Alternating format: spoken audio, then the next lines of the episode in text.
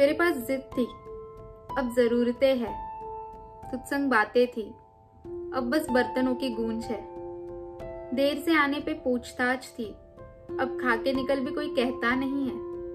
तू परोसती थी, तब पेट भरता था। अब बस भूख मर जाती है। खुद खाना लेना सीख लिया है। सब्ज़ी बिना नमक भी चल जाती है।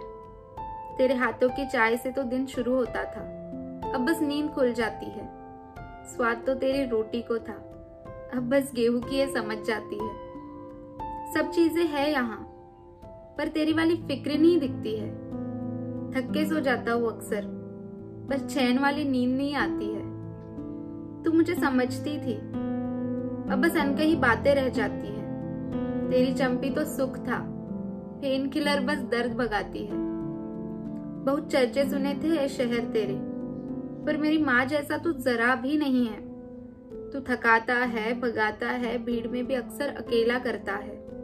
बस ये बता, मेरी माँ के पल्लू का सुकून तुझ में कहाँ है?